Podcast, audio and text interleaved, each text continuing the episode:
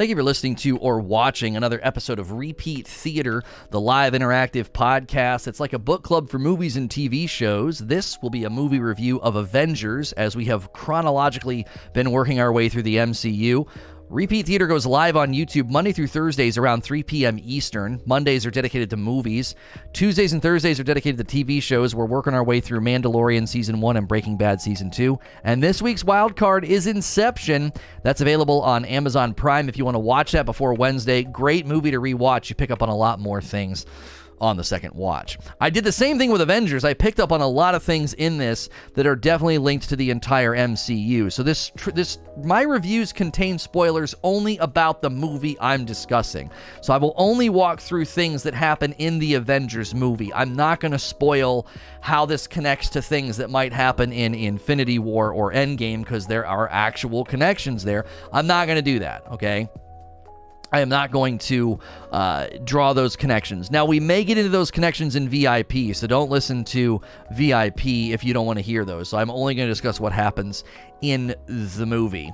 I was funny. I was watching it with my wife. I'm like, I, th- I forget how this starts. I was like, I think it starts with the Tesseract, and that's exactly uh, how it starts. You get the immediate sort of narrative about uh, the the Tesseract and everything that's been going on, and that I think is a good setup for everything that takes place immediately after. They're at the Shield facility and everybody's evacuating. The Tesseract has had what they call a spontaneous event, so you're kind of like not sure what's going on this is in the in the grand scheme of of obviously Shield and everything that's transpired.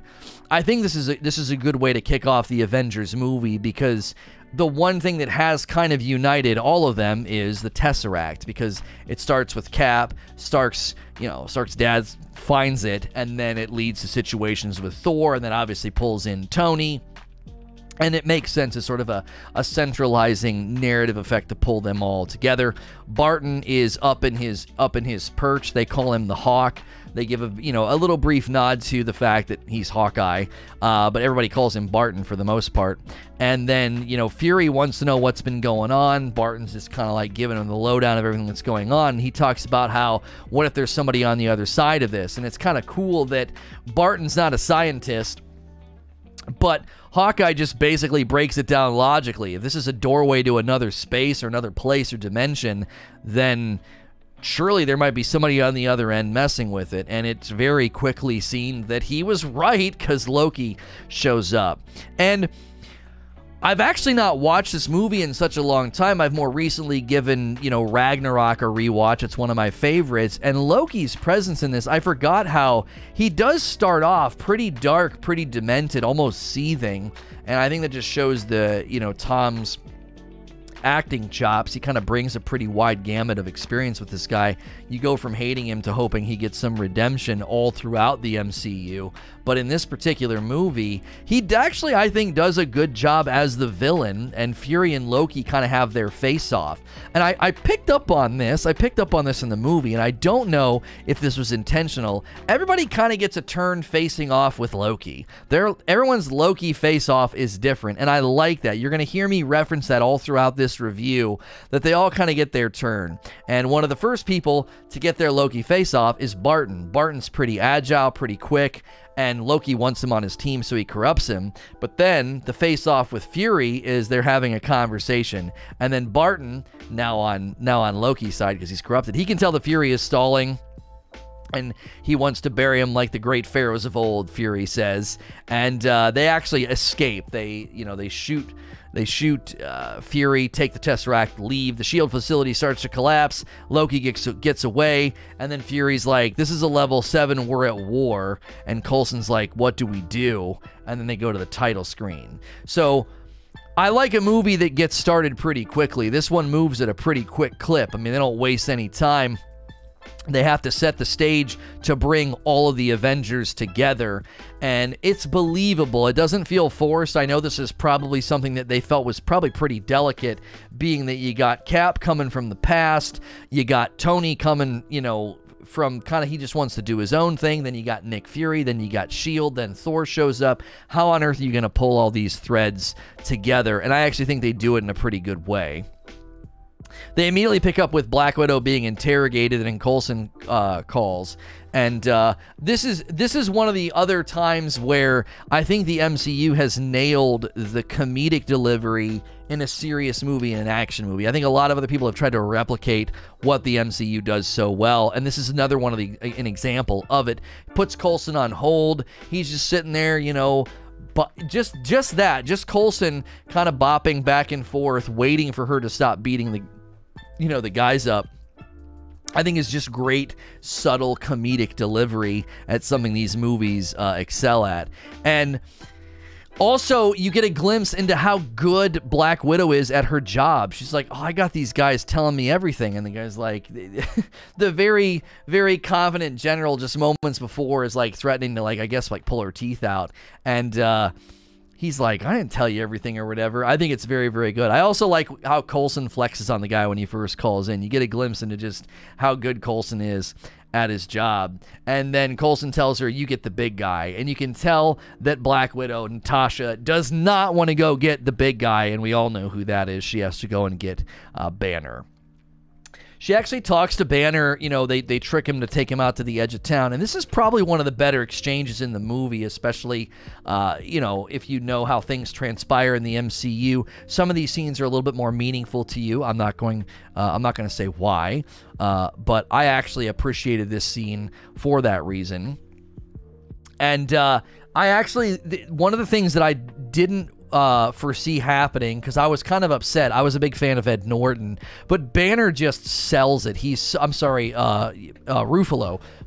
Mark Ruffalo just sells it as Banner. I think he does an excellent job. It was probably difficult to jump into a role that wasn't sort of an off-screen, out-of-frame role like Rhodey. Switching to Don Cheadle for Rhodey was a pretty big change, but he wasn't as central of a figure as Hulk is in Avengers. He's a very, very he's central in so many of the scenes and he's pivotal to a lot of things that take place. So that was probably you know a little daunting to step in and suddenly be the new banner.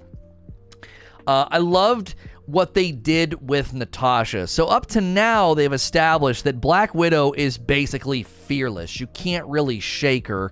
Her her scared, fragile fake out in the opening scene where she's being interrogated, contrasted with this scene where he slams his hands on the table and he's like, Stop lying to me.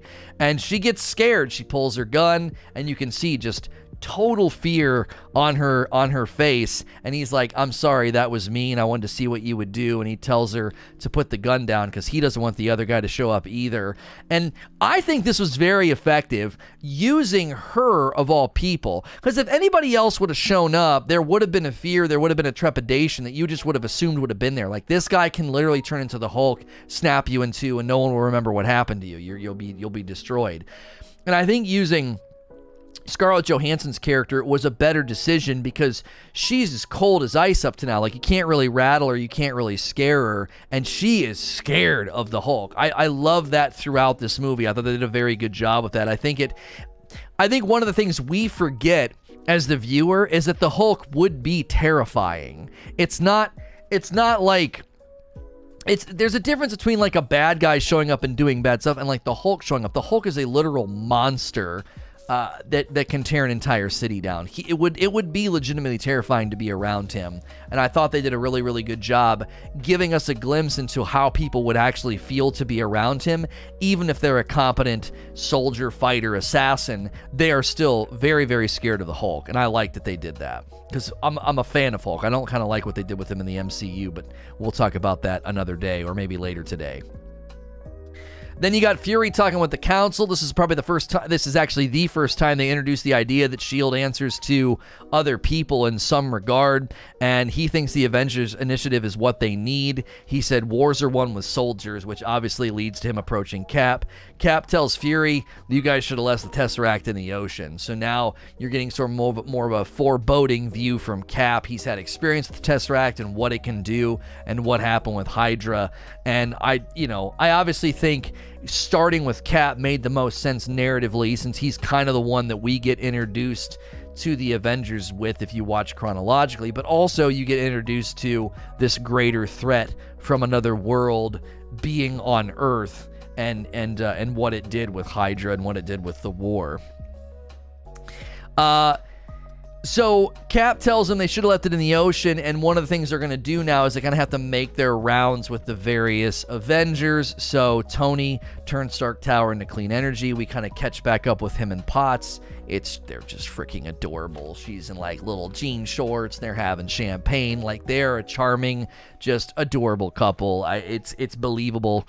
Um, I think that's one of the things they did well in this was it had to be tough. I think to find somebody to act opposite of Robert Downey Jr. and sell like a charming, adorable romance with this genius narcissist. And I think they do a great job with it. And then Coulson shows up.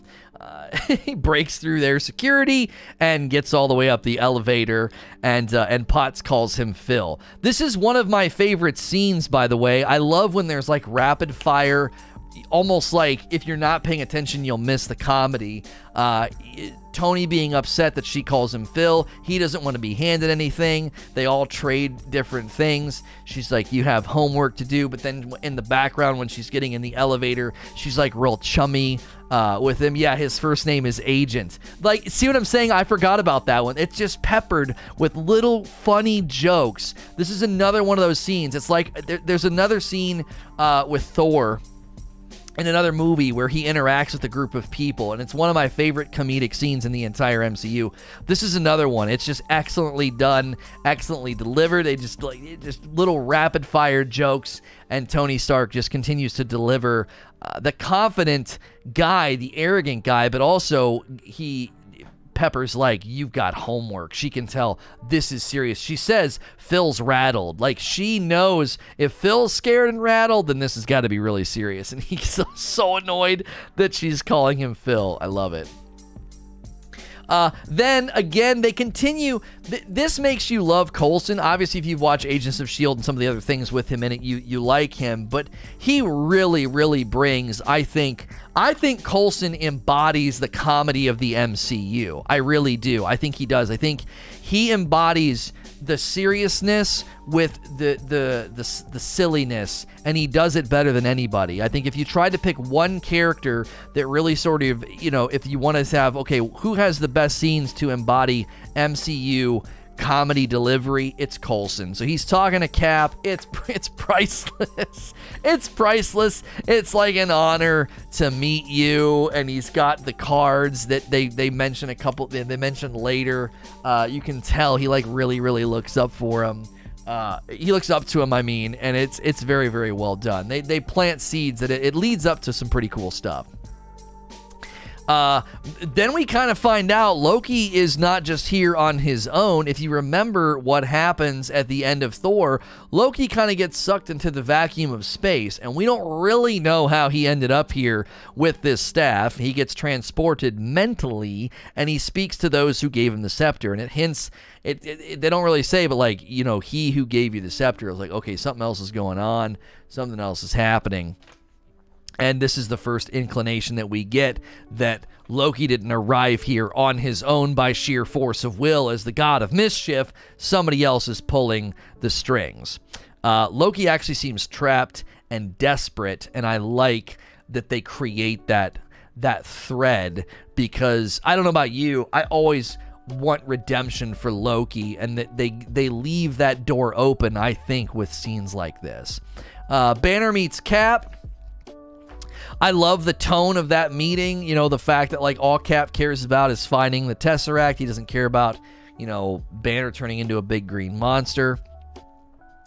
Um, and then the shield sort of bridge reveal where they go into the bridge of this giant ship that they're on and they comb over all the people working and then the ship's like up in the air and then let's vanish they disappear. This is a great way i think of them passively legitimizing shield because up to now you don't know who shield is you don't know what they're doing. You know they have a facility with scientists and you think they're studying the tesseract but then that kind of gets destroyed in the opening sequence. So shield doesn't look all that impressive up to now. They're kind of in the shadows. We don't have a lot of information And I thought this was just good passive storytelling that, no, S.H.I.E.L.D. is actually pretty legitimate. I mean, look at this dadgum ship. It takes off. It was just in the water moments ago. And it could go completely invisible. And they don't beat you over the head with it. They just make it very, very clear these guys have got advanced tech and they're preparing for a fight that that they are according uh, to Fury, they're not they're not ready for. You find that out in, in a few moments.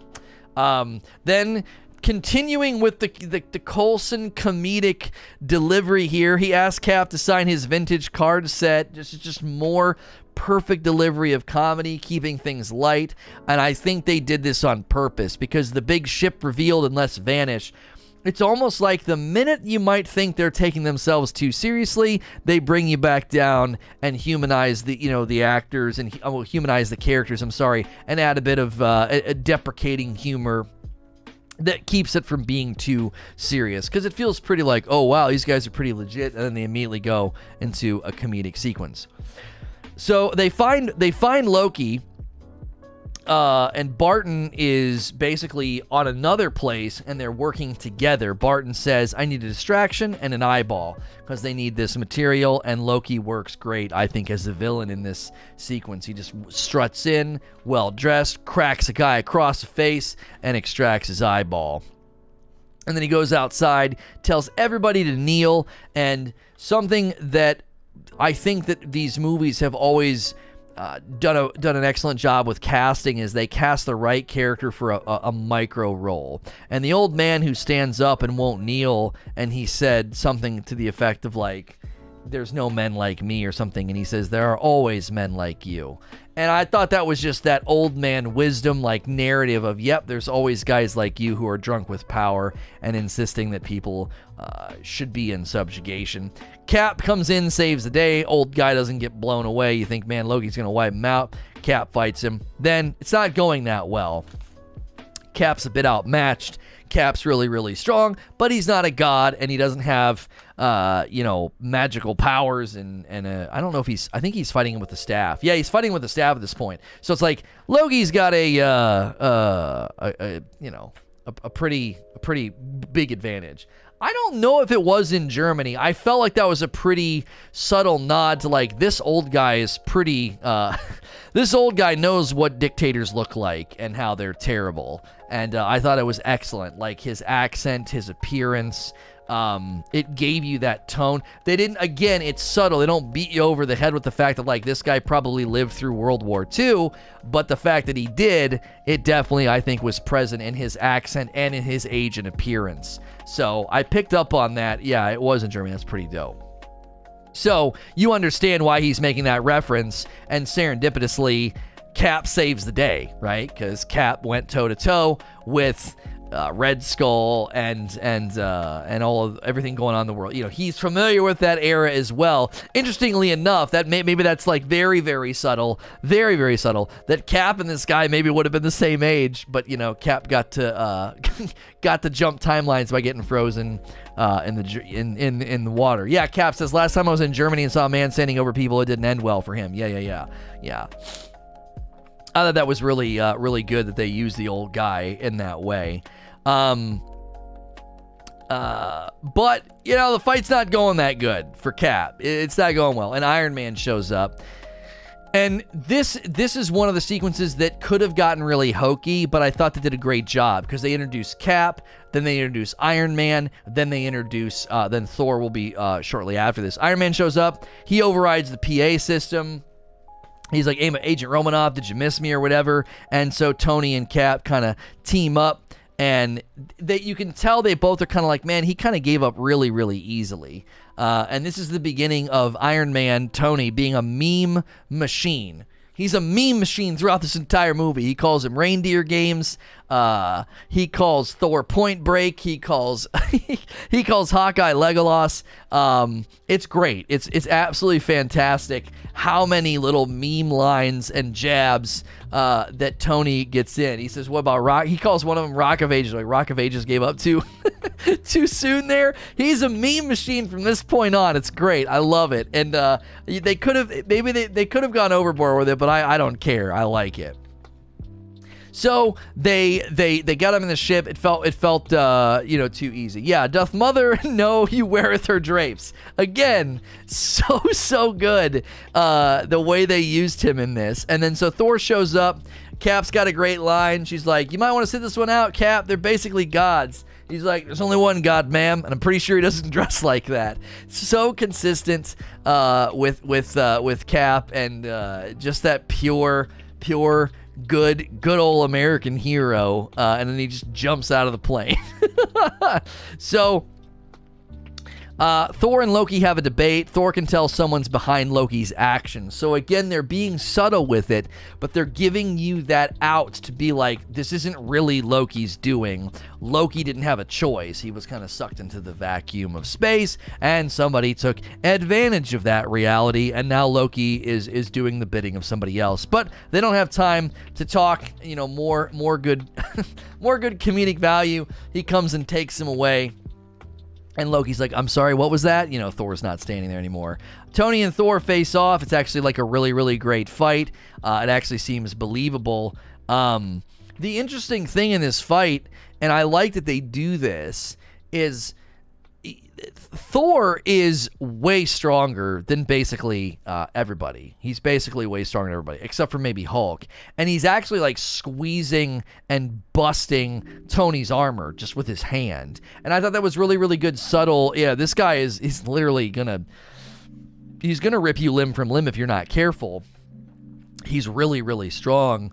Uh, but obviously, Cap intervenes and then uh, he's like, "Do you want me to put the hammer down?" Because he's like, "Put the hammer down."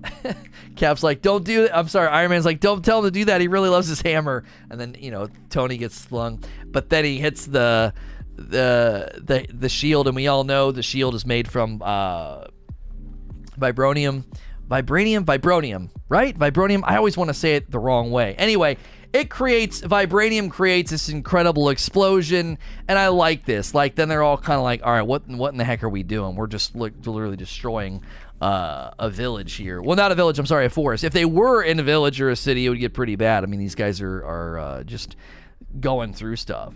Vibranium? Is it vibranium or vibronium? I always mess it up. Anyway uh, the way that they set the, the, the fight up i thought was good because the, there's there's not a lot of I don't think of opportunities for them to necessarily fight. Obviously, if you know chronologically, there's eventually a civil war where they're going to fight. This is obviously a little bit different. Nobody really knows each other. They're all sort of, you know, just going toe to toe. But I liked it. It's like you get to see them kind of like face off, and it's a good face off. Um, and uh, I like how the hammer I like how the hammer hits the shield, and I also like how Thor supercharges Iron Man's suit. It's like cool power is at full hundred percent. He's like, how about that? That's one of my that's one of my more favorite parts as well. Uh, Stark meeting Banner is great. Stark's like your you know, your work in this field is unparalleled, and also I'm a huge fan of how you turn into a big giant green monster. Classic Tony has to be irreverent and not serious.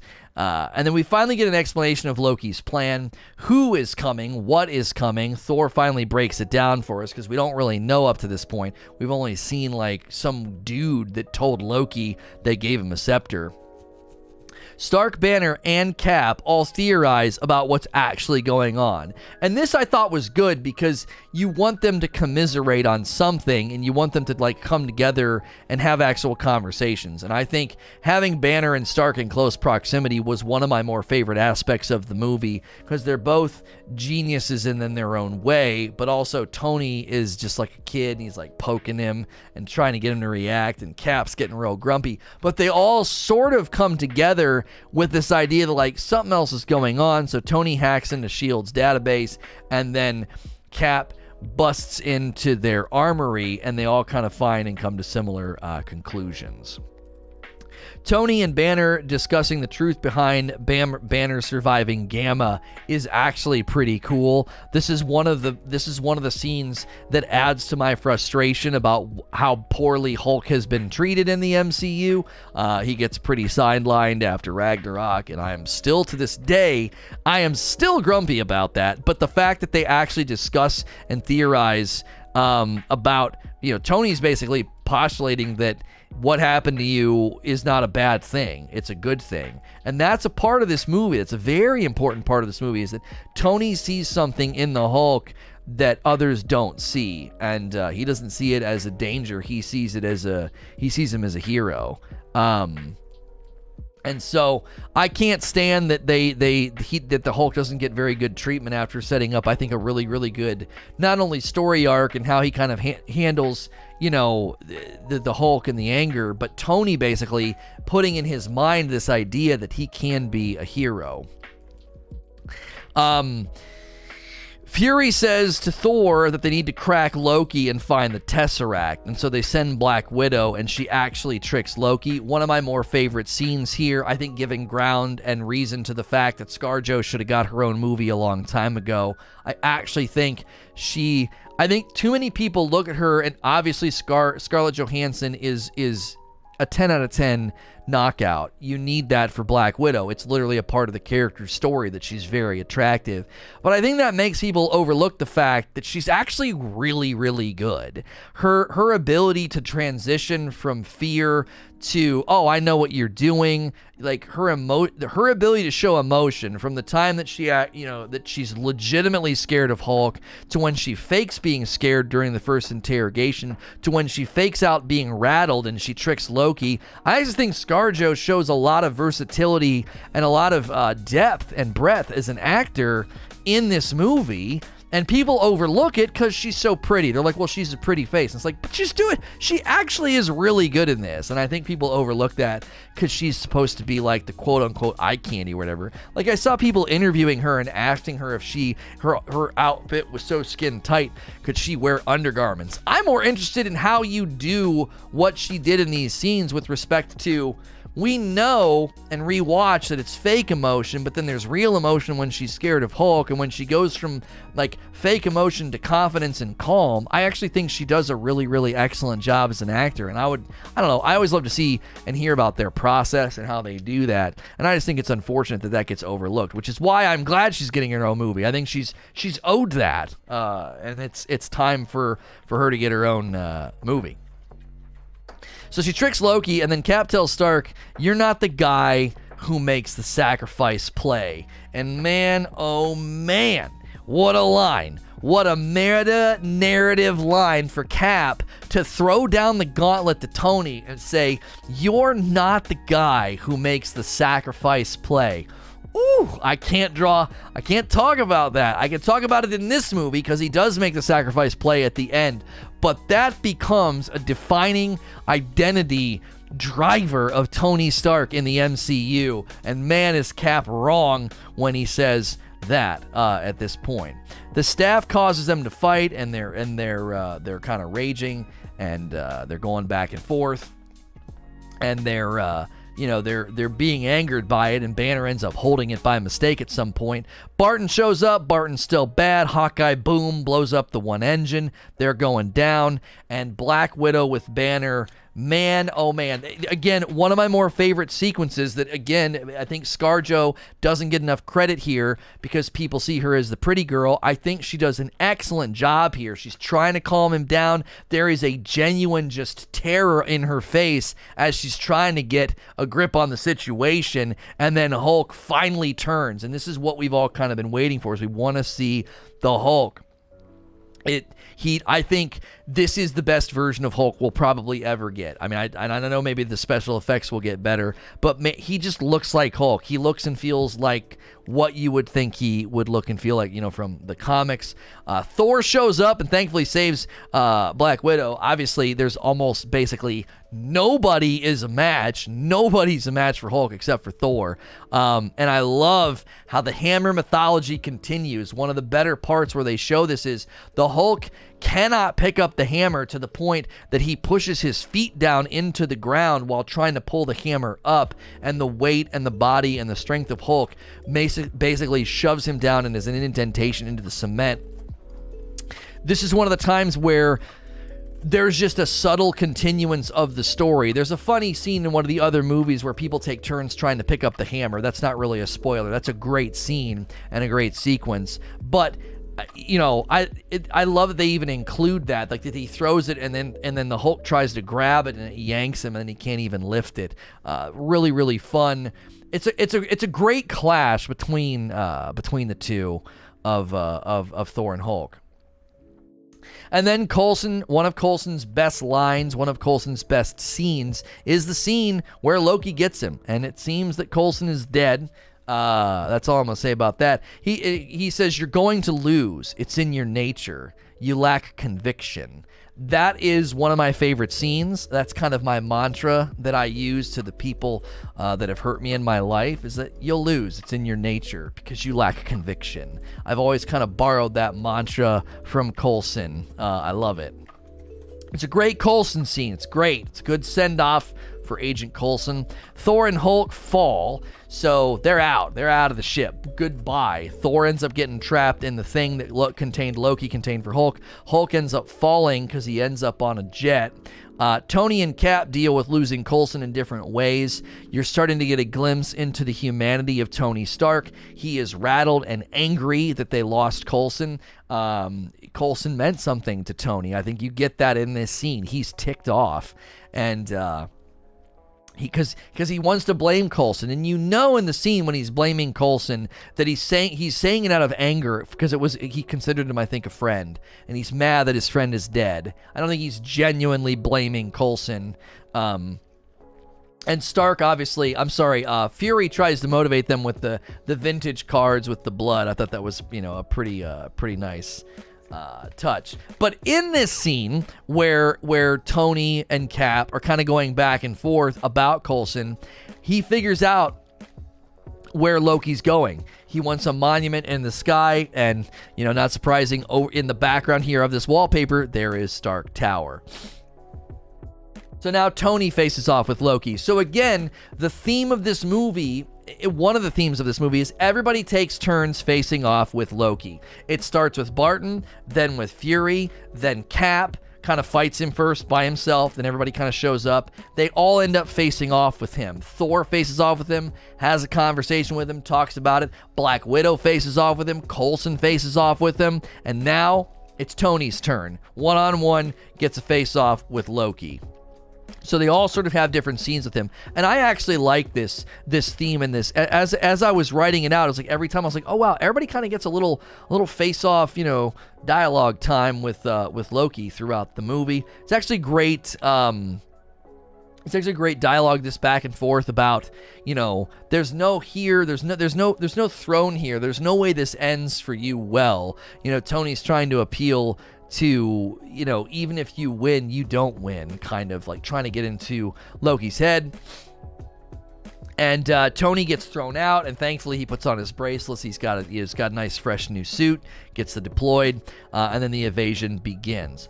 And you get a glimpse into just how strong Tony Stark is in the Iron Man suit. He does a pretty good job on his own for a while before the heat really turns up. The, you know, the Iron Man suit is decked out with a significant amount of weaponry, and he's he's keeping him at bay, you know, pretty well for a while. But then the big serpent shows up, and Tony asks if Banner has shown up yet. Now I think they were subtle with this, but again, this is something that I really, really like is that Tony looks at Banner and Hulk in a different way than everybody else. He looks at he looks at Hulk in a different way than Hulk sees himself, than Banner sees himself, and a different way from everybody else. So he is consistently thinking like this guy's a hero. Has he shown up? It Has he shown up yet? We're gonna need him basically. And obviously, what provokes that question is the big giant worm. So they're fighting, you know, there's some there's some good action sequences here, nothing nothing that significant. And then Banner finally shows up and here's your good Hulk reveal where he says, you know, that's my secret. I'm always angry. So for him, it's not about not being angry, it's the fact that he's always, you know, angry. It's learning to control it. And and this is I think the first time they show us that Banner can phase on command basically. He can he can transform on command. Because when he did it earlier in the movie he tried to stop it and it didn't work. And i don't know i don't know much about the background mythology and the lore of hulk but this may be a very subtle way of showing that when he tries to fight it, it doesn't go well and he doesn't have control. When he chooses to become Hulk, it completely changes his ability to be in control and to be a hero as opposed to, well, I I got crushed by a bunch of stuff and there was an explosion and I turned into Hulk and I didn't want to. So there's not an internal conflict anymore. He's embracing the fact that he can be and is Hulk. Um so instead of being triggered by like the staff and the explosion, he's now choosing it, which then empowers him to understand what's being said to him and sort of be in control. Uh, I love I, I, I love that. I'm I'm saying that. I think the movie kind of says that. I don't know if the comics back me up. Um, and you think, man, what a great great you know takedown. He takes down this worm all by himself, and then Loki's like sending the rest. So they quickly show you it ain't over. This is a far bigger threat. This is potentially an unending threat. Uh, even with somebody as big as the Hulk taking out a worm, it's not over. Um, they give everybody a chance to kind of show off their prowess here, and I think that, that was uh, that was a good choice. It might seem, um, maybe maybe to some it might seem a little cliche, a little hokey, but I actually really appreciate it. Everybody got their turn to really show off their full strength. Thor goes up on the Chrysler Building gets so supercharged with lightning, he's basically destroying everything coming in for the portal. But obviously, he's limited; he can't do that for forever. But again, you get a nice show off of of Hulk. I'm sorry, of Thor and his his his maximum strength at this point in time. And then the theme of team ups begins. So everybody gets to kind of show off, you know, just how strong they are. Iron Man's kind of holding down the fort on his own. Hulk takes down a worm. Thor does a big, big lightning attack, and then the theme of team ups begins. You get to see Cap and Tony working together. It's very brief, but we get that nice classic Iron Man blasting and Tony, uh, I'm sorry, and, and Cap reflecting the shot off the shield. Just awesome, even though it's super quick and super subtle. It's a nice hat tip to any video game you've ever played, right? It's like a like made me think of uh, you know Marvel Ultimate Alliance whenever you did those combo moves. Then you got Thor and Hulk fighting together on the worm. Hulk smashes the metal down, then Thor electrocutes it. Just really, really good excellent, excellent little team ups. You're like, oh, this is what you want to see, right? It's cool to see them individually strong, but when they start working together, man, oh man, is it fun. And then obviously they have to bring the humor. Hulk's just kind of oh, big and grumpy and just like standing there next to Thor and just like wham, punches him. Uh, that one I know in the theater when I saw it, that one got a lot of laughs. It was very, very, very, very well done. And now it's Hulk's turn to face off with Loki. Everybody has gotten a chance to face off with Loki, and this is probably everybody's fan favorite. Loki's like, enough. You know, he talks about how he's a god, and then Hulk basically ragdolls the crap out of him and calls him a puny god. I, in theater, I did not even hear him say puny god the first time I saw this because the theater was both laughing and cheering so much we couldn't hear the line because everyone loved it so much. Just seeing Loki just absolutely decimated and slammed. It was absolutely wonderful. Uh, it was what everybody was hoping would eventually happen was that Hulk would give this guy his due. And uh, I actually didn't ever get to know the line until I watched the movie a second time in my home. and then I was like, oh, he says puny God. I actually think I had to look it up before. I was like, what did he say? We didn't get to hear it in our theater because the crowd loved it so, so much.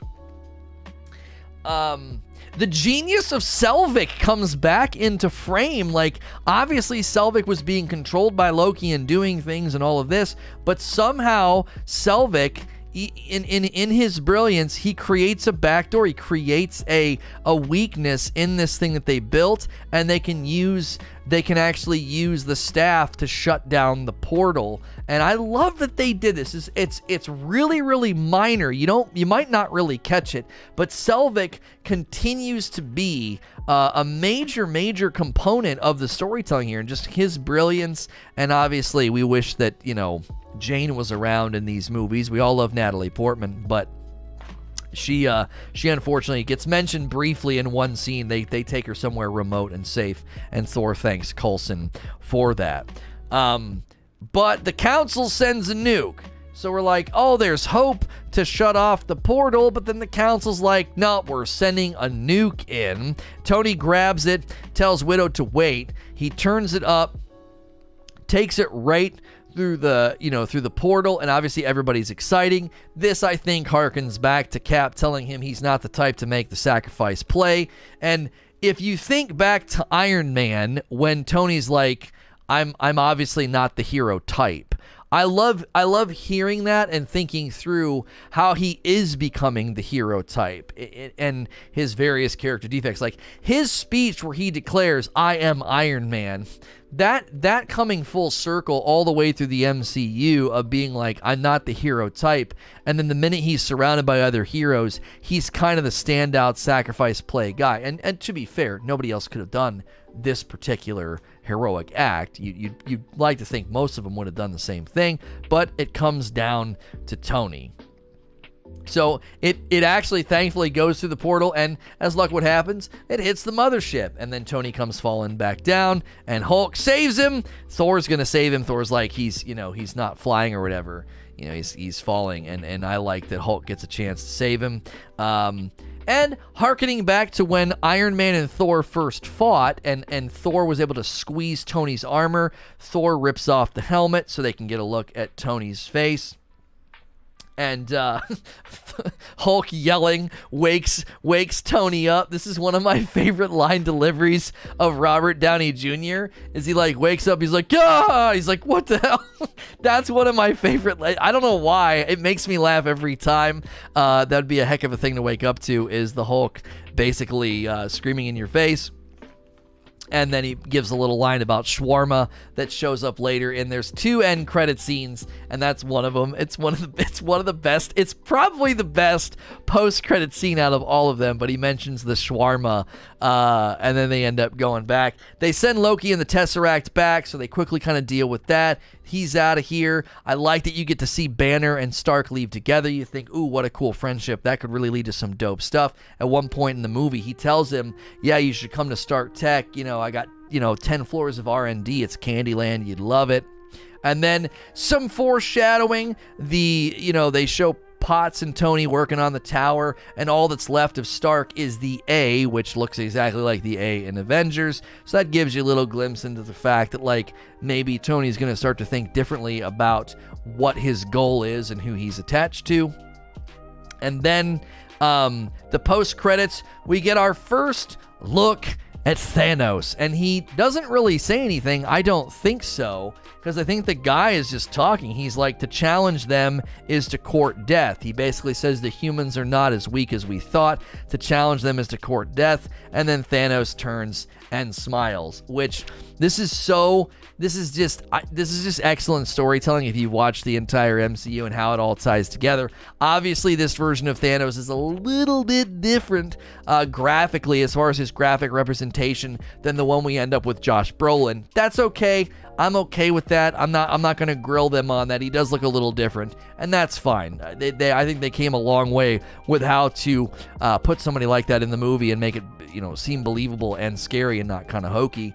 And um, that sets the stage for a longer story arc that's going to transpire over you know all of these series of movies and then obviously the the second post credits where they're all just sitting there eating shawarma I love it. I laugh every time. Like Banner's just kind of nodding about how good it is, and and at one I think near the end, like you know, Thor picks up a huge chunk of something to eat, and they're all just kind of sitting there. Uh, it's it's excellent. It's excellent to have the whole cast just kind of chilling and eating. Uh, I like it. It, it. it always puts a smile on my face. So obviously, I love these movies, and I avoided spoilers that ties to the rest of the MCU, and I think Avengers is a great addition to the entire MCU in and of itself.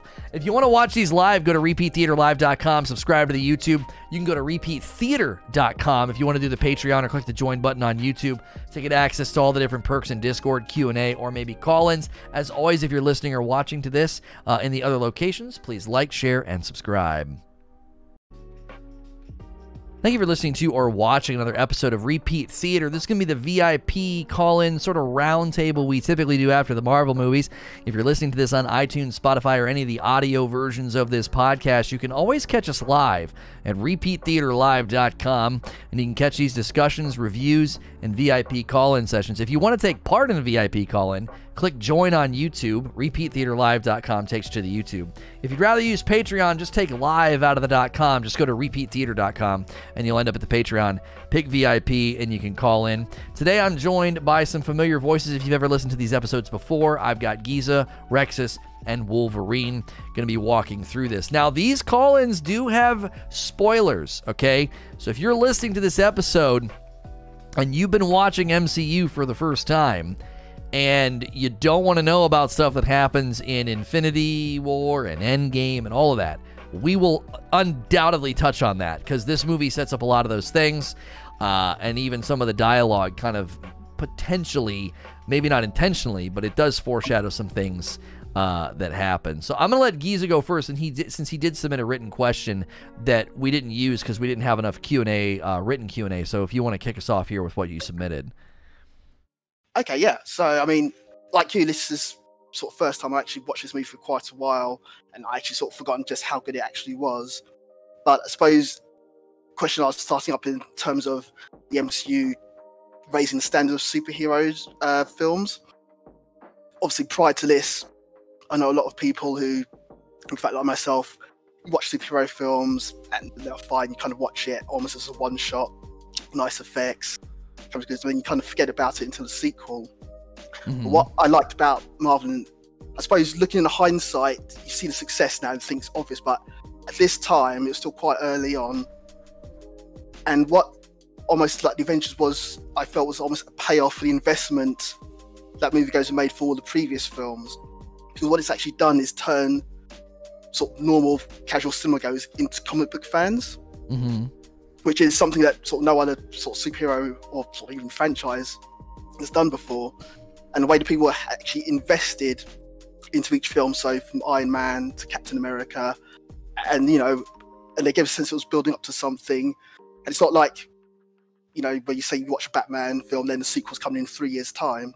As Iron Man comes, and a few months later, you then have whichever the second one was, Captain America, and then so on.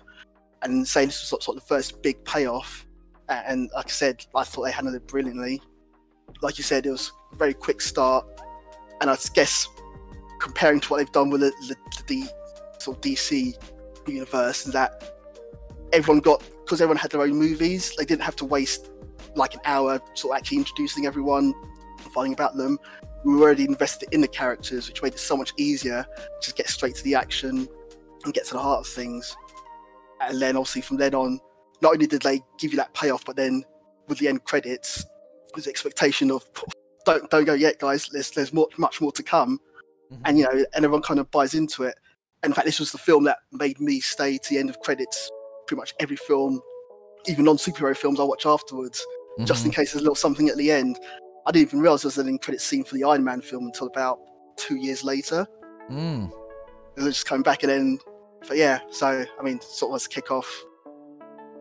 So that's my initial thoughts, I guess, and then anyone else wants to chop in. I I was just gonna say I, I think that might be why Captain Marvel struggled a little bit because we were all really invested in these characters, so we didn't yeah. need big introductions and setups. Um, it just worked, and I wonder if they, anybody's researched that, like what film first did it. I would think that the first film to indicate that they weren't done was Aliens, because I think at the very end of the credits you hear an egg opening uh, to indicate that they they didn't actually kill all the aliens. Like if you watch this, it's the second movie. Ripley gets away. You know they're in the ship. They you know they're they're ready to go into hypersleep or whatever and then when the credits are finally over, you hear an egg opening. I wonder if they were that was one of the first movies to ever do that. If anybody's researched, you know, first movie to ever do like a post credits kind of hint that more is coming because these movies have obviously done it in spades. I mean, they they yeah. I think they did it yeah, they did it first with Iron Man because then they did it throughout. I mean, they did it at the end of Hulk. They did it in all of them. That's that's what's weird is that they actually put and one at the end of Hulk. Like that was they, they brought it into the MCU, but then they kind of don't pay any attention to it. I mean, Yeah. they I think with Aliens as well, that's within its own franchise, but most people superhero movies are one shot. So like Batman didn't have anything to do with Superman until, until they actually did the sort of Justice League and the Dawn of Justice. And people, you know, the original Spider-Man films, they were sort of just on their own. So it was actually bringing different superheroes, but letting you know they're in the same universe. It was all building up to something. Yeah, Yeah, yeah. I remember. I remember really looking forward to everything. Yeah, definitely. Yes, I, th- I think uh, that was one of the, if not the first, um, test drives that pretty much anyone, any studio made to um, to merge uh, multiple, uh, first at least multiple fr- different franchises on the big screen together. Yeah. because it's it's quite an investment. when You think about how many films they've done, and over the course of time as well. You know, was it ten years? You know, you ask people to you know, stick with us all this time, and we'll make it worth your while. And uh, yeah, they did did a really good job. I just liked knowing that it was all going to get tied together when they started saying and dropping hints about there was going to be an Avengers movie. It Mm. made each movie more exciting. I was like, okay, this is Thor's movie. All right, they're going to set Thor up, and then he's going to be in it. And then it, I, I don't know. By the, I remember the time I got to Thor, I was so excited. I was like, this is so excellent that there's like a there's a meta story emerging. It's not just individual superhero movies. It got me. It got me pretty pumped. Yeah, and to sort of have that effect globally as well. You know, Mhm. it's not just like the, the comic. Like myself, I was I collected comic books sort of when I was a kid back in the nineties, and uh, obviously that was one of my things, sort of week to week, month to month, just waiting for the continuation of the story. Mhm. Uh, and even now, people I know, if I sort of chucked a pile of comic books in front of them, they haven't got time for that. They're not going to read them. But you know, the films, that's something they could sort of, I guess, obviously a visual thing, but they could just buy into it much better. And yeah, Yeah.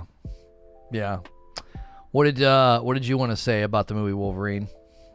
Well, hey, first off, I hope three of you having a great day. Everyone on YouTube, everyone on Discord. You know, this uh, this movie was, you know, pretty big uh, for me personally. I think it was, uh, I, I assume, big for most of you guys because you guys are pretty much touching on the same thing that uh, I want to, uh, you know, bring on. In this was something that was uh, alluded to back in 2008 when we saw Sam L. Jackson come out of the shadows in Tony Stark's home and Jarvis started malfunctioning. That a team was being put together. Now we got to see that investment that Giza just talked about. This investment of this long-awaited arrival of this team putting together. Um, the the execution I thought was perfect. Uh, considering the director and and not to uh, create a uh, a moment to create a divide within the audience. I'm not a really big fan of Joss Whedon. Um, but I think what he did with the material and actors of the Avengers, I think it was Mhm. perfect, and I don't think many people could ever replicate.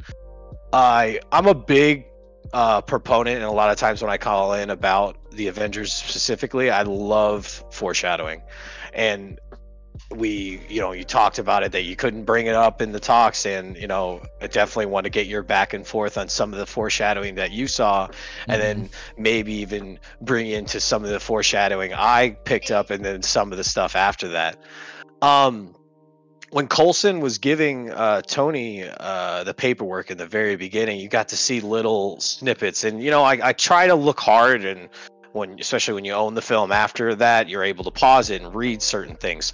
Uh, two things that were uh, pinpointed on the paperwork: Project Pez- Pegasus and Project 42. Uh, Pegasus already has a, a deeper meaning within uh, the MCU because it's the uh, the excuse me the test site uh, of the Tesseract from the Captain Marvel films that actually Marvel was working on, and that's the interconnected MacGuffin that aligns this whole stretch of 10 years and then you just throw her story in. So that's how she's intertwined within the major plot points of the tesseract. Um, project 42 um, in the comics was an extra dimensional prison that tony built on ironically in Project Pegasus within the comic universe. It's obviously a separate meaning here, but the main thing of what Project 42 and the significance of him seeing that and giving those paperworks, because those were the foreshadowing of the raft, the prison that was built that housed all the heroes. So basically, we were getting snippets of what was alluding to be Civil War. Mm. Yeah, I, I I'm not a big enough buff to know that. I did in that scene though. I was wondering. I was like, I wonder if you pause this. I wonder if they did any foreshadowing about any of the things that happened because there was like video clips of of Hulk from his movie. So like, there's elements from you know Ed Norton's Hulk in this movie. Very briefly, you get like a, a very quick quick scene. Uh, so that's cool that they added those uh, those little those little pieces there during that sequence because it's it's really quick. I mean, I'm surprised. I'm, I'm pretty impressed you caught that because it's not it's not on the screen for very long. No, and, and, and with the help of reading and videos on the internet, you're able to, you know, go back and, and just do a little bit of research yourself. Uh, the Pegasus part, I, I needed a little bit of help with because I was just like, it doesn't make any sense because him building the prison on there. But that helped me because I'll be 100% honest with you, and it may sound ignorant, but I've only watched Captain Marvel once, and I and I don't think I very much finished it, and I'm was kind of complacent on the intertwine intertwinement of her narrative and exactly the hiatus of when the Tesseract was in Shield's uh, hands, and then how it ended up in the space station to help the Skrulls get a uh, a Lightyear engine. So uh, there, there's a th- this MacGuffin has just been part of the MCU for the last ten years, so it only makes sense that it would bring her story along within the main overall arc. Hmm. Yeah, I I like they did that in one of the X-Men movies where like they put like, you know, Remy like Remy LeBeau's name on screen and stuff. I always like when they do stuff like that. It's not a promise that they're going to do anything with it, but like they just they create a consistency in the world that these people exist. And I think that's I don't know, I like that because it fan acknowledgement. Yeah, yeah. They did that in Agents of Shield too. They'll reference New York and the Avengers, you know, periodically. Yeah, just about something I guess do just doing research, isn't it? And a lot, of, a lot of superhero movies all have Easter eggs, but yeah, this one's I guess laden with them in that sense. I think people were mentioning the uh, end credits where obviously what's the name, the, the others talking to Thanos. Obviously, um, uh, mentions it to go against the Avengers to consort consort Death, which is a little nod. Someone mentioned to Thanos's relationship with Death in the comics I mean, not, not something they're ever going to bring up in the movies, but it's one of the things if you know it, you know it, and you kind of obviously have the same little smile that Thanos did at the time. It's like a yeah. lust. He has a lust for her, and yeah. and you almost you almost got that sense from the type of smirk that he gave. It was just you know cheek to cheek grin. Yeah. And it's like uh, it, it, was definitely a nod, and you, you definitely appreciate appreciated that. Uh, the character that you were referring to before the uh, stream started, the other you know he's uh, represented almost as like the higher intellect of the Chitauri people. Mm-hmm. So w- why he was able to just basically free will give that army to uh, to Loki's hands. Yeah, and I, I it's interesting too because when you watch it in the order that we watch it in, th- there's not like there's not a whole lot of time in between because Th- like Thor and Loki, are, it, when that one ended, and we were just sort of like, oh, okay, go on to the next. I didn't think much. I didn't think much of it. But if you think about it, like Thor right into Avengers really runs together really really well. Is that how they did it release date? Because like it, it it ran together perfectly with oh wow uh, Loki. Cap was the this... last one. Cap was the last one right before. Oh really? Thor and then they went Thor and then Cap. Yeah, I actually liked Thor right into Avengers because it sets up Loki as the villain really, really well. It sets up Selvig being controlled by Loki really, really well at Shield. Um, I thought that flowed better personally. S- some of the chronological viewing has had some like weirdness because we're like, oh, we weren't really supposed, we didn't really know who Fury was, you know, and he's showing up in a post scene or whatever with Captain. Um, but I thought it ran together really, really well because Loki just gets sucked out into space, you know, and then he shows up in this one. You're like, wait, how did he get here? And I, I thought it was good that they didn't take long to let you know, like he didn't he didn't get out of there on his own. He he was helped. Uh, you you talked about uh, something in, in your review uh, that I uh, really appreciated, and I'm glad you you brought up. You know, I I, I love that you, you you like Coulson and and all that he brings to the MCU as as just uh you know a, a typical agent, and you know him you know standing up to these these figures that he shouldn't even be a ring in and then looking at him dead on and then using that destroyer weapon telling him that he lacks conviction. And and that scene more specifically has has a lot of meaning because you know he he ends up being undone by his conflicted allegiances to his family and his desire for power. And that's pretty much been the overall arc for Loki since we've we're pretty much introduced to him. He wanted the throne of Asgard, couldn't have the throne of Asgard. He wanted Earth, couldn't have Earth. Then after he couldn't have Earth, then he was basically lost just trying to find some way to run away from the debts that he's made from either Thanos or other people within the galaxy. And it's always been a, a stretch for power while at the same time by having that that inner hope to want to be not only accepted by his brother but to be have his father proud of him too. And and by Ragnarok, he finally found his place, just before getting um, crushed. The next movie. Yeah. and what's interesting is seeing that development from Loki all those films, and in Endgame we have this Loki gets the Tesseract, jumps out. So now he's escaped. So now the original Loki's back in our world. It's almost like a reset to have him as a villain. Exactly. We're gonna have to basically start his narrative all over again in terms of rebuilding uh, who he was and relearning who he was and, and who are the people around him. It's gonna be very interesting when we get into uh, Even though Loki's Thor's been through miniseries. all that still, so it's going to be an interesting clash. Trying to think of the Loki sort of from all that time again. So yeah, I'm 100% agreed. Uh, little uh, another little fun fact. Um, the part with the uh, shawarma, where uh, Hmm. Tony was when he was back, like, uh, do you want you, you guys want shawarma? Mm-hmm. First of all, he, uh, when when he was like, uh, the the others like, wait, we, we, we still got unfinished business. And he's okay after shawarma. Uh, you see him; he's beaten. He, he's taken quite a toll, mostly mentally too. He's just exhausted.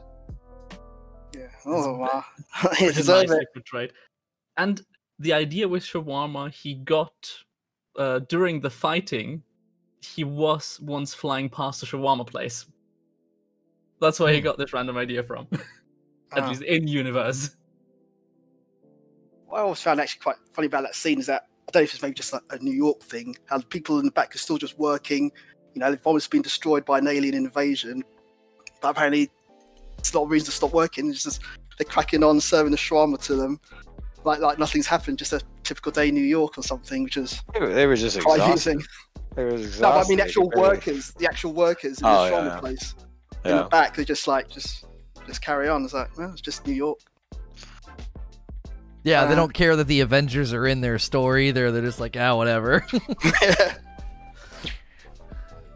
I guess another thing to touch on, um, so you mentioned the fact that Joss Whedon, and you know, I've been a big fan of Joss Whedon myself, just from sort of Buffy things, and the way he kind of develops the characters and the actual group dynamic, you know, with all the, the joking and the, I guess the banter between them, you know, was very, very sort of Buffy-like and Angel-like, which is something I enjoyed.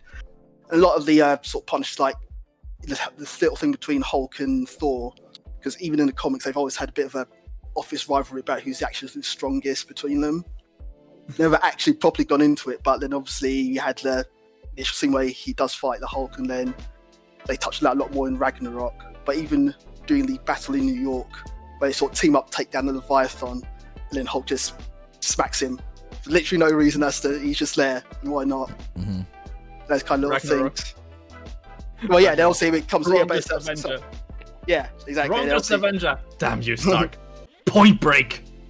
Yeah. Yeah, yeah, yeah, yeah. That one, and that's great. That's a great callback to Point Break because he calls him that. Yeah. He's like, you got to meet. He's like, you get a. He's like, no hard feelings, Point Break. You got to mean right, hawk, right cross or whatever he says. Right hook, I think. Yeah, right hook or right cross. Yeah, yeah. That's that. That was why I I loved that he just kept giving people nicknames. I mean, I just him calling Hawkeye Legolas is perfect. It's like he's like mm. pucker pucker up Legolas, and he just like yanks him, takes him up to the top.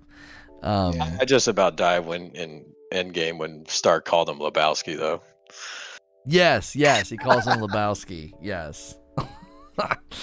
oh, he says you got a mean swing. Yeah, you got a mean swing. Um, yeah, yeah, yeah. little things like that as well. Because obviously, the first time sort of Captain meet uh, and Tony meet, they obviously clash. I know we spoke about this when we were doing the Iron Man and Captain America reviews about the, the two different sort of personality types.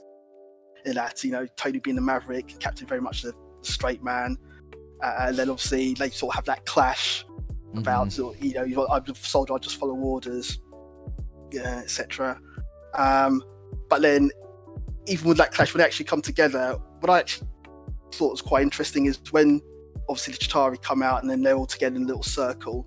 The first thing Iron Man says is "Call it, Cap." It's like even being smart, to he knows that in a war setting now. Captain America is actually a soldier, and he kind Yep. of just gives him the reins. And what's even more interesting is that Captain America, even though he's only had a little bit of interaction with all of them, he, he usually knows how to deploy all his troops. You know where they go best, what their attributes are. I'm sure he's probably read the, the files. Clear maybe alludes to that at the beginning when sort of he first meets Nick Fury. But he obviously knows what they're capable of. And he instantly knows how to deploy them all to sort of best effect. And again, just showing that sort of leadership, which we then see obviously later on in sort of Civil War and then Endgame, Infinity Wars as well. That sort of trusting, even with the cops who sort of wonder what's going on, and then he obviously he jumps in with his crazy garish suit, and they're like, "Why should we follow you?" And he just literally destroys a whole group of Chitauri, and then straight away they realise he's a man, Hmm. which I think is another like, sort of again, it's just really just just just cool things. Uh, again, just the character development, the, the plotting from Joss Whedon, and he's, he's doing a similar thing, I guess, with all the characters going through. Really, so yeah, I uh oh, go ahead. Go No, ahead, I was just gonna say I thought Joss did a good job. I think that that's why there's probably a little bit more comedy in this than the other movies. It's I think that's Joss. That's his, that's his influence bleeding into the movie. But I think he did it in a way that was respectful of the character arcs up to that point. So I liked it. The comedy was spot on. Like, uh, just to draw a quick comparison, uh, Avengers, that's how you do comedy correctly. Um, Star Wars Episode 8, that's how not to do it. I re- I remember- I-. I remember literally watching the opening to that, thinking they're trying to be MCU. Like I was in the theater and thought that I was like, "You're trying to be MCU and doesn't work." did it so wrong. Like it just, it, it was just forced. Yeah. yeah. That's sort of, I guess, my, my opening question: how it's just raised the standard now for these kind of films. Because even within the industry, so like superhero films have been taken that seriously.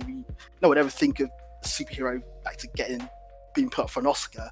But you know, after so obviously the RDJ should be getting an Oscar and all sorts. hmm You know, And, and to be fair, I, I think it also worked because it knew it was silly. The like the, the MCU takes itself pretty seriously by now, Mm. but they still know. But w- this is this are these are movies about superheroes. There- Yeah. There's not more that is more silly, in just in concept. So just roll with it. Yeah. I wanted to segue into something that you talked about uh, into uh, the end of the uh, the review on your your feelings on Hulk, and Mm, I'd like to also you know bring into you know a little bit of reality that maybe some people might not be aware of in terms of limitations, and then just the overall idea of these character limitations and then where we were to prior to these films put together you know uh, Giza talked about the the original Spider-Mans and, and then where these movies were. We were in separate universes because we were talking about things like contracts. So before I do, go into that, I want to I want to hear your take on Hulk and where your stance is in terms of how they fit in and into the MCU and then your just overall knowledge on it. I mean, I just know that is this is my limited knowledge is that Universal like owns Hulk in some specific way that they can't make a movie with him as the title or something, which is why they couldn't do Space Hulk or something. It's something Essentially a along those- standalone. yeah, they can't do standalones, and it's kind of and that is similar to the debate that happened with Spider-Man. Like they wanted to basically yank him out of the MCU and take him from Disney, and I don't understand the all the finer workings of it. But it, it, essentially, it's property that they own that they don't want standalone movies made, um, which sadly gets gets Hulk completely sidelined. Like I don't know why they had to sideline him. I don't know if that's accurate to like stories and stuff. Why he won't transform in Infinity War and why he's, I think, funny but not that interesting in Endgame. I don't. I don't know. Like, and he gets to and he gets to snap and he gets like he brings everybody back. If we everybody always forgets that. Everybody everybody forgets that like Hulk actually does bring everybody back. It's it's Tony who gets rid of the baddies. They they both take their turn snapping. Um, I think Hulk we forget that because I don't know. I it's it's I don't know. I, I just feel like he gets sidelined. It doesn't doesn't feel like Hulk. He's so great in Ragnarok, and from the after that, you we never get to see and really enjoy Hulk just being Hulk.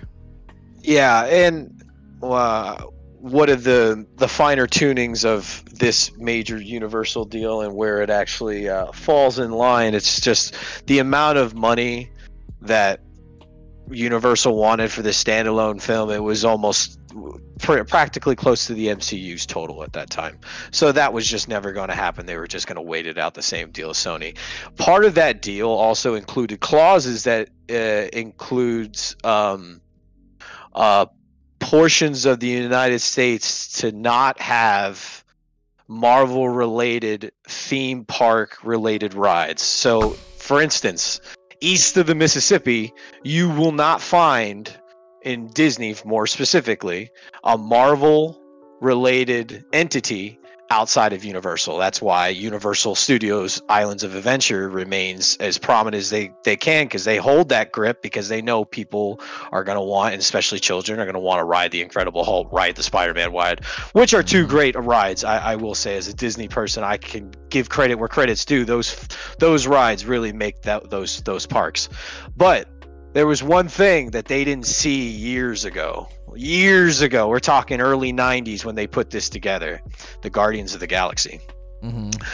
Because of the prominence that Guardians had in 2014 and the excitement that it had, it was one of those subsidies within the Marvel collection that wasn't picked up by pretty much anybody. So when Disney had it, they knew they struck gold.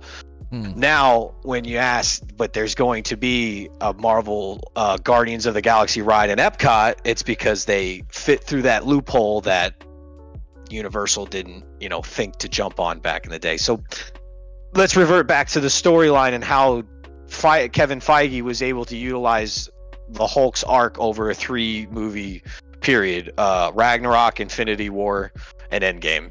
That was basically giving us our Hulk standalone without breaching any sort of in copyright related things. Hmm. And Ragnarok was just um, light Which are all great of films. Planet Hulk. Yes, yes. like th- not in a bad way. It was great.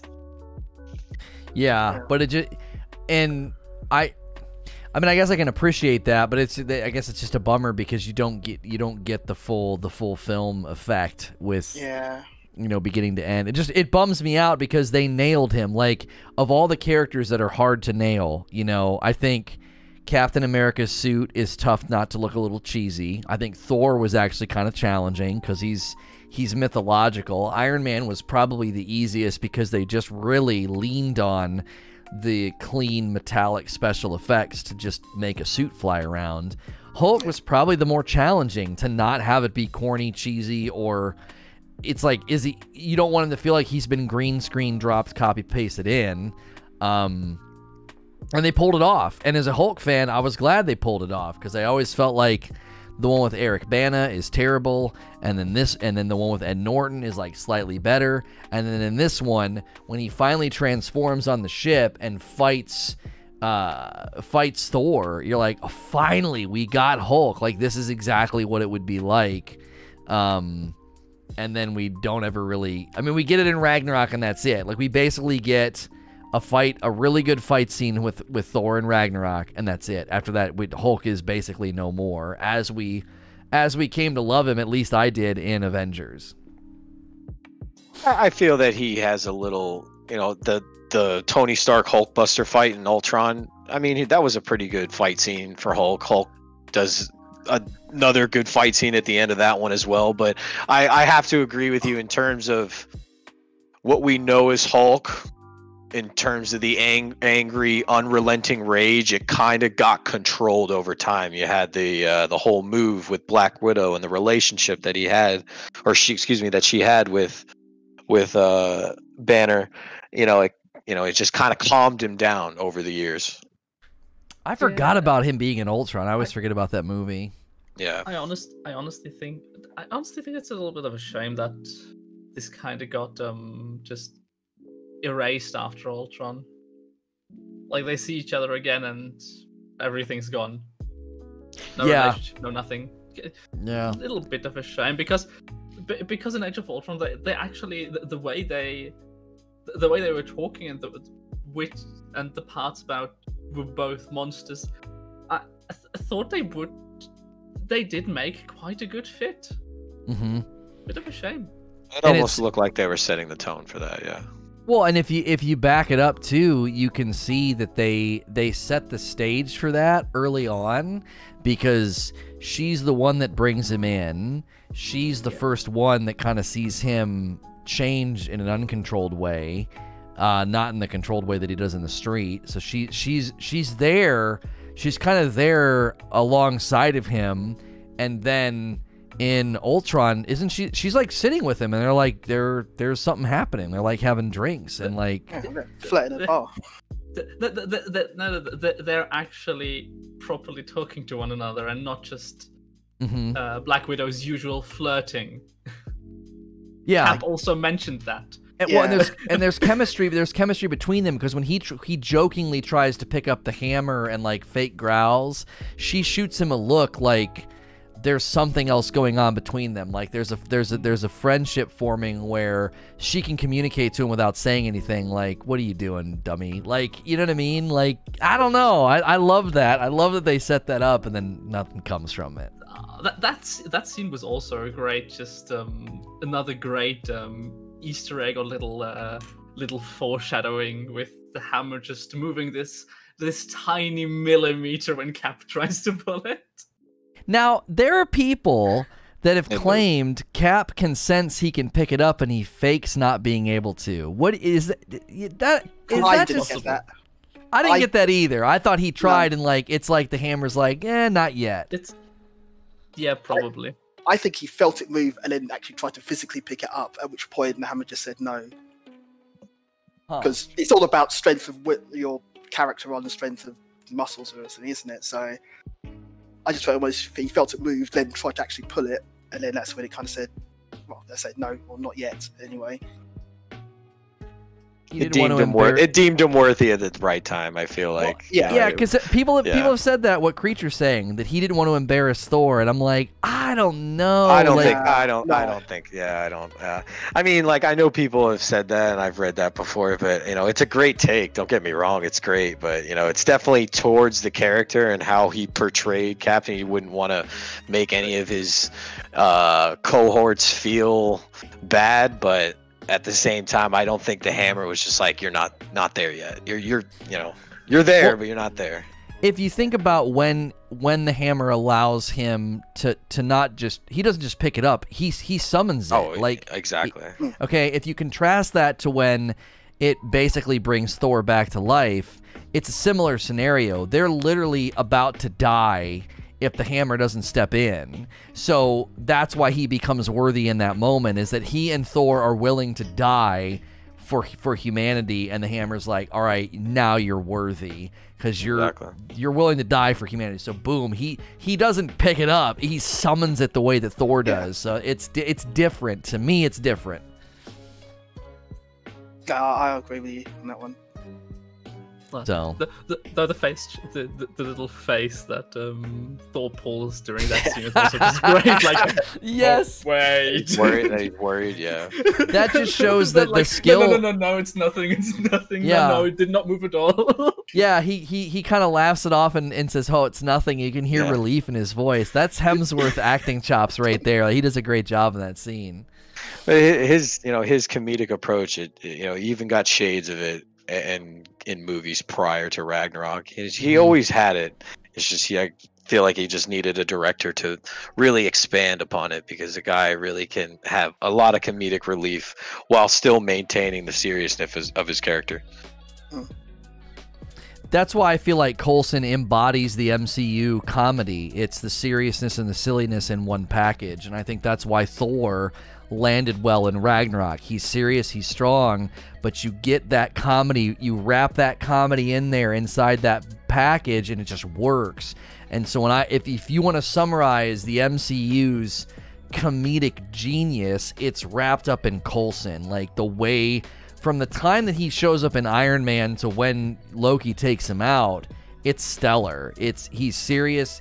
I- mean, because think about it. He he gets on the phone with that guy who's interrogating Natasha, and he rattles off the address, and he's like, "I'll have the building leveled before you make the lobby." And you're like, "Whoa!" Like Coulson bringing in like the big guns.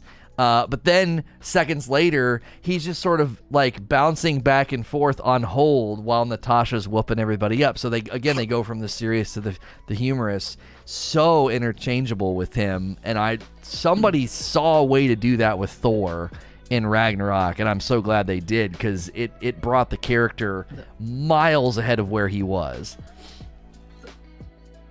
Honestly, that is what like Thor's uh, Th- Thor's story arc or just personality arc was pretty rough Mhm. because uh, he- uh, at the beginning he's uh thing d- dur- during uh, Thor, like the movie Thor, he's still the uh the uh, arrogant uh, big boy. Yeah, I'm the I'm the I'm the son of Odin. Uh, I'm, I'm the big shot yeah, and he slowly very slowly realizes that it's not about that.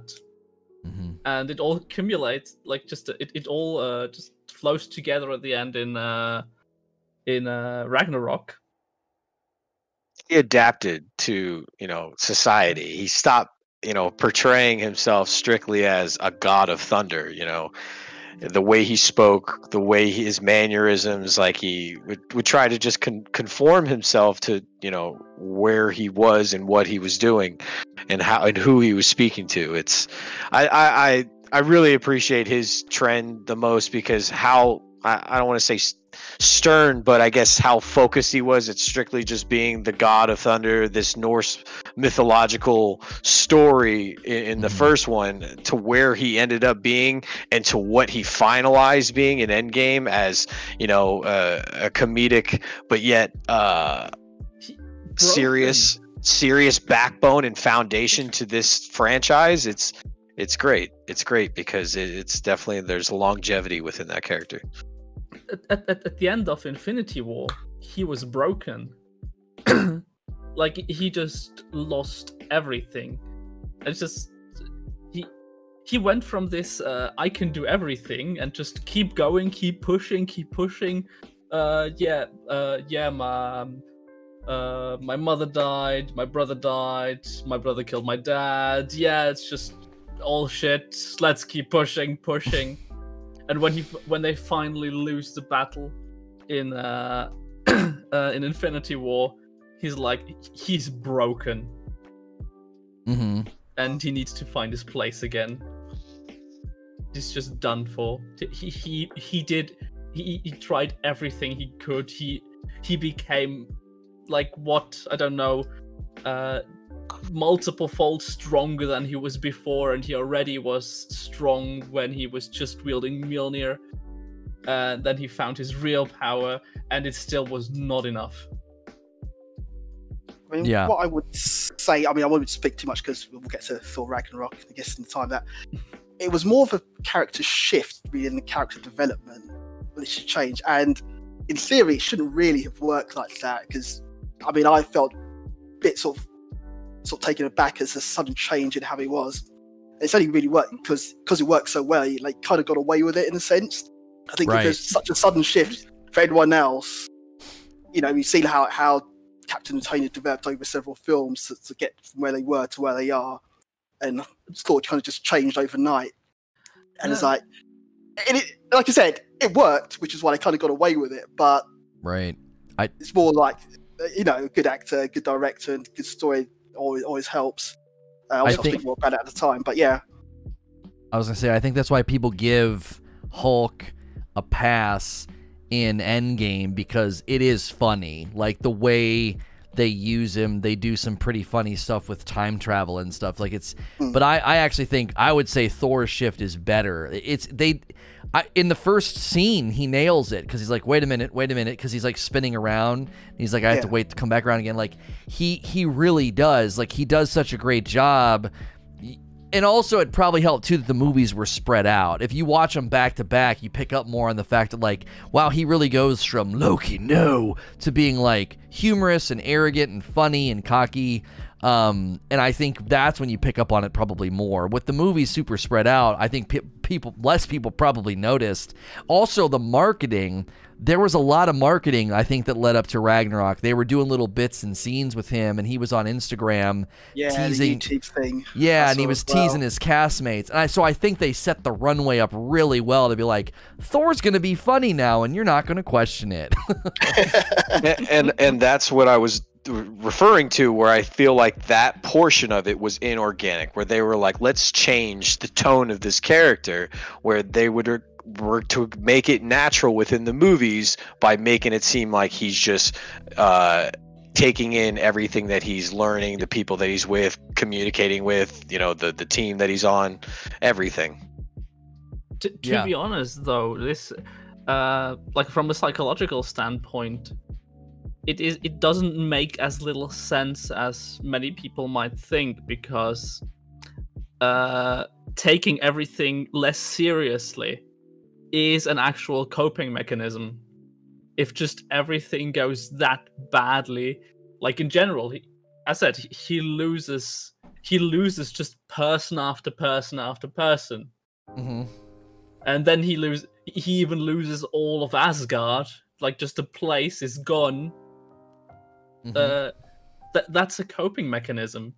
He's going for at least it feels to me like that because he, he's going for I, I'm not gonna take this any more seriously because he can't.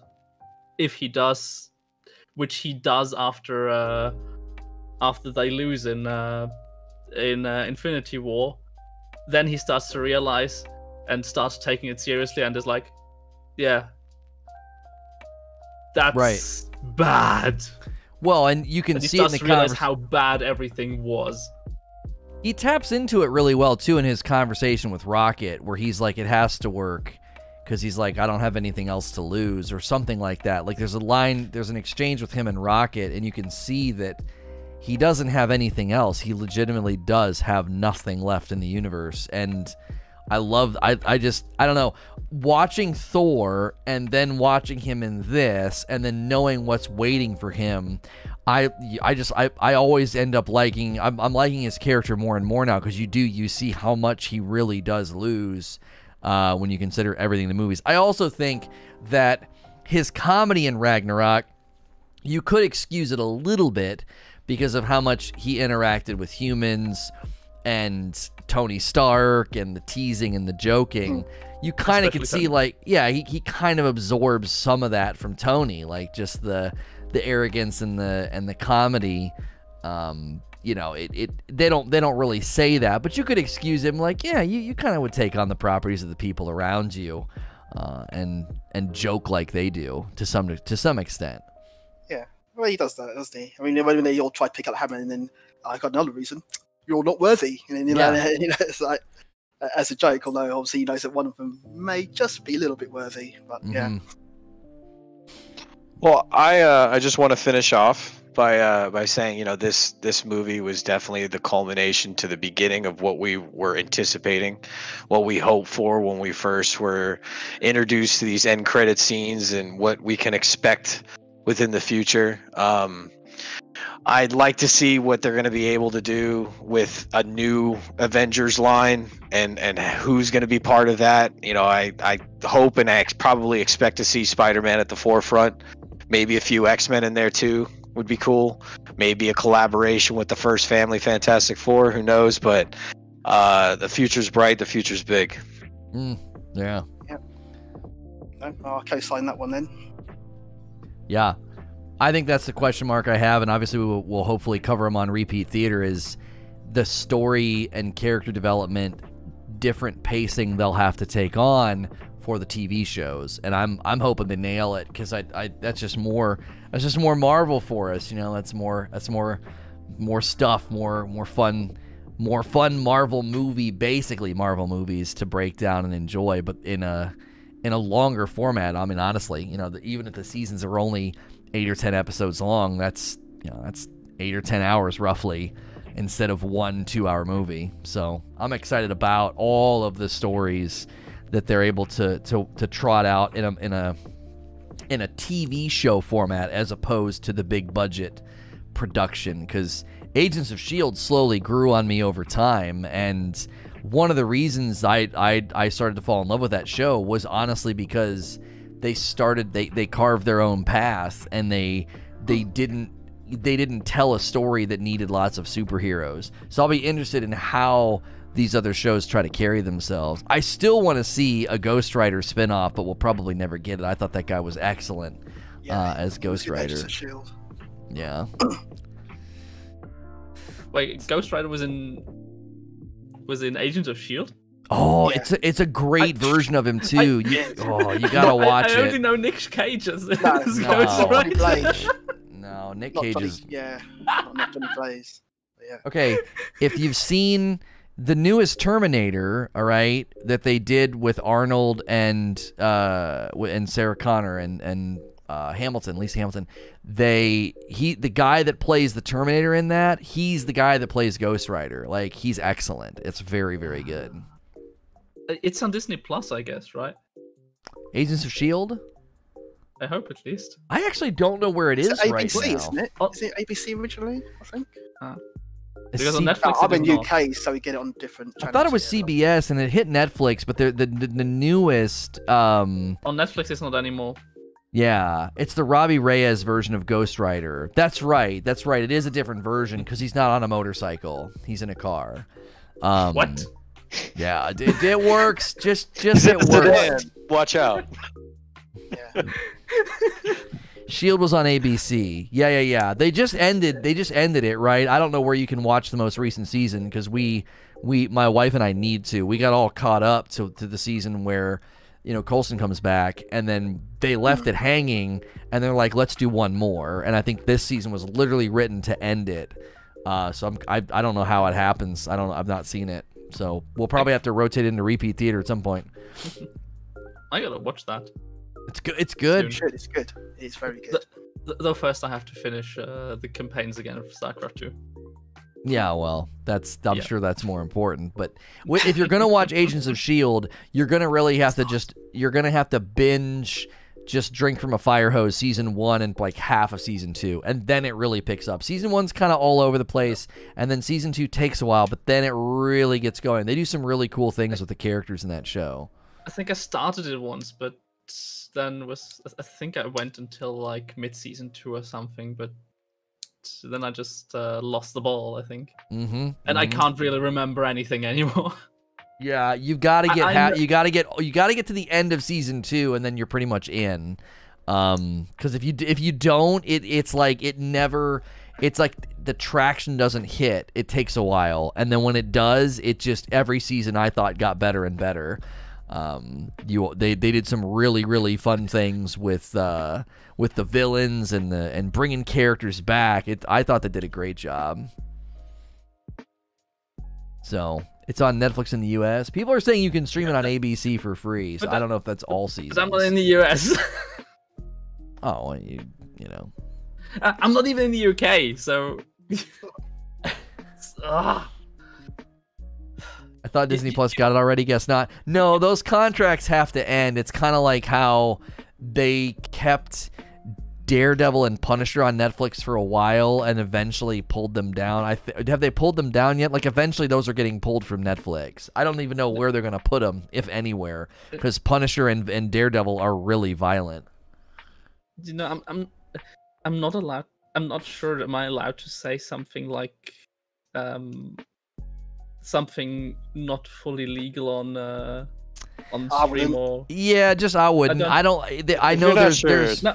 Probably best that you Yeah, if you're not sure, then you can figure it out another way. I mean, eventually it'll hit Disney Plus. I would think all those shows they'll eventually fold into it, and you'll be able to watch it there. It's more just want to say I I I usually uh try to stream everything legally, but sometimes I just don't feel sorry if I am not strictly within bounds anymore because like if if you throw me like 20 rocks in the way of giving you money for something uh, I'm sorry, then it's not my fault anymore. That's well, no, I, I- would never encourage anybody to like break the Yeah, rules, but I- I've I always don't said take. as well. Like I'm I've just always saying, said take my money. Take my money. I want to Yeah. watch your show. I want to watch your movie. Like take my money. Like whenever Yeah. do the region restrictions or I can't I'm- watch something streaming, I'm like, come on, like I'm I'll pay you I'm to let me watch it. yeah I'm, I'm i'm the same way like uh, that's why I'm saying at some point if you if you throw like 20 rocks in my way not my fault anymore i don't feel bad for you anymore i tried to give you my money you didn't want it Yeah, I don't. I don't. optional for everything. Dare, Daredevil, Daredevil, and the and the Punisher. Um, I I don't know what they're gonna do with them. If they're gonna shove them somewhere else, Hulu or wherever, and then let somebody pick them up and, and continue them. I also don't know that we're gonna what they're gonna do with Deadpool because I know they said like Deadpool can operate outside of Disney because of Fox or something. Uh, trying to make him uh, the highest paid uh, Marvel actor from an article I was reading. I don't know how uh, integral that is, but it seems about appropriate. Ryan Reynolds with the the two other heads, RDJ out. You know, what other guys are currently in there with the uh, repertoire as someone like Ryan Reynolds? So it kind of makes sense. I know they they want to incorporate him. They know uh, they know the cash grab when they see it but whether or not they can incorporate Deadpool to the rated R standard that got him his fame, that's where it, gets a little iffy. Personally, I think we will see our first Disney rated R movie with him. And it will just be heavily uh, warninged, like don't show your children. It was just it's gonna be like in your face almost from from the beginning. The only other way you pull it off is you make it all self-referential and he makes fun of Disney the whole time and they keep bleeping things out and fuzzing things out. And that's and that's part of the shtick is that he continually breaks the fourth wall and they're literally bleeping all the swear words. And he's like we could have shown you that but you know and like I, that'd be the only other way to do it is either like you're saying be the first and really be in your face or turn him turn him backwards on the franchise on the Disney you know umbrella but Disney might not like that either they might rather him just do nothing um you're I either I- you're either going to let him be violent and swear or you're going to bleep it all out I think that's viable, but my issue with that, I think that's only viable for one movie. And if they Right. want any sort of long-term, you know, deal with him, multiple films, you're not going to be able to go go ahead and make a whole nother film with the same gags. Yeah, it wouldn't work. It would get really tiring. I- It's, I, I, I heard what Sven's putting that Bob Eager Iger said Deadpool would remain under the Fox umbrella. I remember hearing that as well and hoping they would do the same thing for Punisher, like fold it under Fox and let Fox handle it all.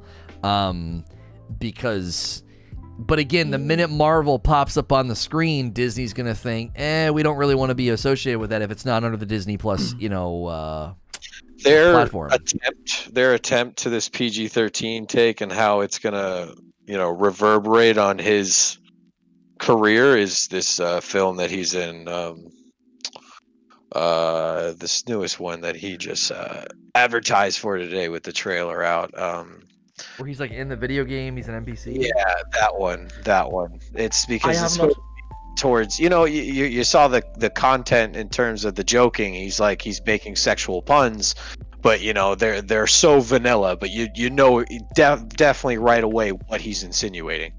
Right. Okay, I need to look that up. That sounds absolutely amazing.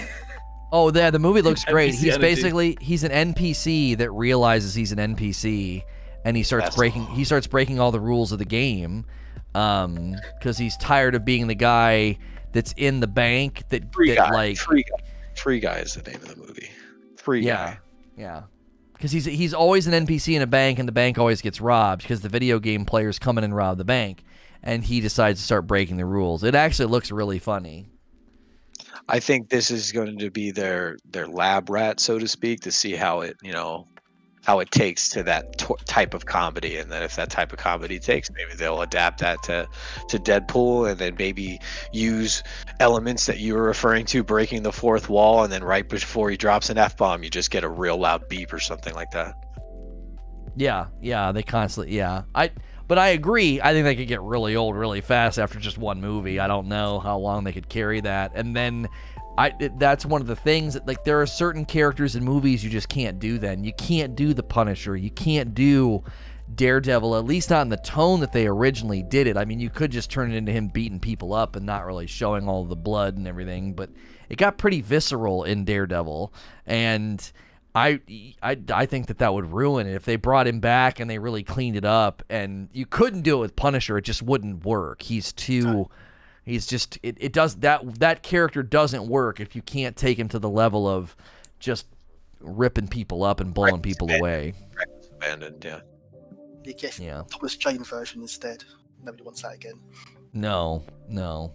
So, all right, we'll we'll call it there because we'll just keep talking about all this, all these movies and stuff. So, if you guys enjoyed this, you're like, oh, that'd be so fun to jump on a call. We do these shows Monday through Thursday, 3 p.m. Eastern on YouTube, and if you pick VIP tier on a YouTube membership by clicking join or on the Patreon, you can join these calls. As always, if you're listening to the audio versions or watching these video uh, sessions later, please like, share, and subscribe.